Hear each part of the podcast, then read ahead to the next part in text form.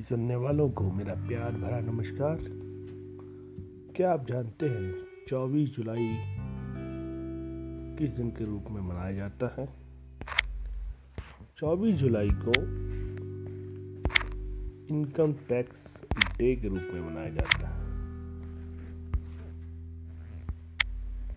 अब सवाल ये है कि 24 जुलाई को इनकम टैक्स डे के रूप में क्यों मनाया जाता है?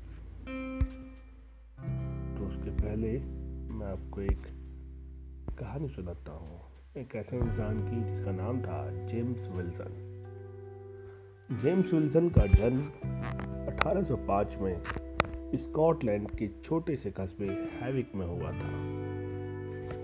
उनके पिता विलियम विल्सन एक टेक्सटाइल मिल के मालिक थे। जेम्स जब युवा थे, तभी इनकी माँ का निधन हो गया था। और उन्होंने इकोनॉमिक्स की पढ़ाई की और हेड के एक कारखाने में नौकरी की। लेकिन जब वो 19 साल के थे, उनका परिवार ब्रिटेन के लंदन शहर में शिफ्ट हो गया था। परिवार के सभी भाइयों ने मिलकर वहाँ एक कारखाना स्थापित किया विल्सन को कारोबार में काफ़ी सफलता मिली और अठारह में ही उनका नेटवर्थ पच्चीस हज़ार पाउंड तक पहुँच गया था।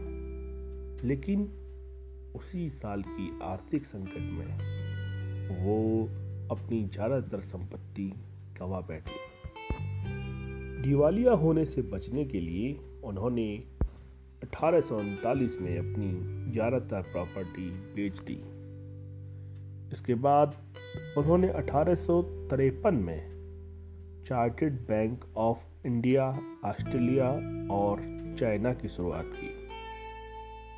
जिसका कि उन्नीस में स्टैंडर्ड बैंक में विलय कर दिया गया और यह हो गया स्टैंडर्ड चार्टेड बैंक। उन्होंने पत्रकारिता में भी हाथ आजमाया और चर्च ऑफ़ इंग्लैंड को विशेष सुविधाएँ देने का विरोध किया। इसके बाद उन्होंने अखबारों में करेंसी रेवेन्यू आदि से जुड़े कई लेख लिखे। साल 1843 में उन्होंने खुद द इकोनॉमिस्ट नाम से अखबार शुरू किया, जो आज ब्रिटेन का प्रतिष्ठित आर्थिक वीकली है। वे करीब 16 साल तक इस अखबार के अकेले मालिक और चीफ एडिटर रहे। अप्रैल 1948 में उनके लिखे एक लेख को कार्ल मार्क्स ने भी नोटिस किया और उसकी आलोचना ये कहते हुए कि कि उन्हें मुनाफे और कार्य दिवस की समझ नहीं है। विल्सन अठारह सौ सैंतालीस में लिबरल पार्टी की तरफ़ से ब्रिटेन की संसद में हाउस ऑफ़ कॉमन्स के सदस्य बन गए। उनके आर्थिक अनुभवों को देखते हुए सन अठारह सौ अड़तालीस में तत्कालीन प्रधानमंत्री लॉर्ड जॉन रसेल ने उन्हें उस बोर्ड ऑफ़ कंट्रोल का सचिव बना दिया, जो ईस्ट इंडिया कंपनी की निगरानी करता था। इसके बाद अठारह से अठारह तक उन्होंने ब्रिटेन के वित्त मंत्रालय में वित्त सचिव के रूप में काम किया। इसके बाद एक बार फिर वो सांसद बने। अगस्त अठारह में विल्सन ने संसद से इस्तीफा दे दिया, क्योंकि तो उन्हें काउंसिल ऑफ़ इंडिया का वित्तीय सचिव बना दिया गया था।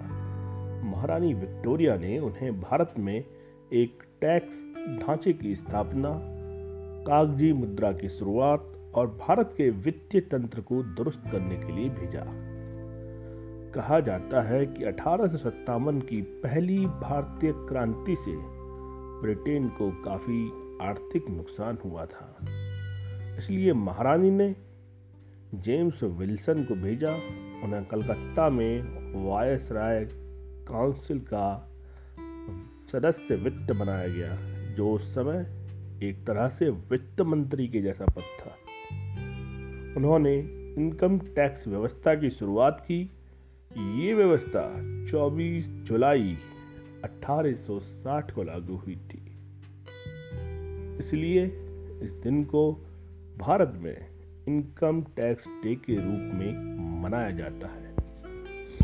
अठारह सौ उनसठ के उनके बजट स्टेटमेंट को भारत का पहला बजट स्पीच माना जाता है।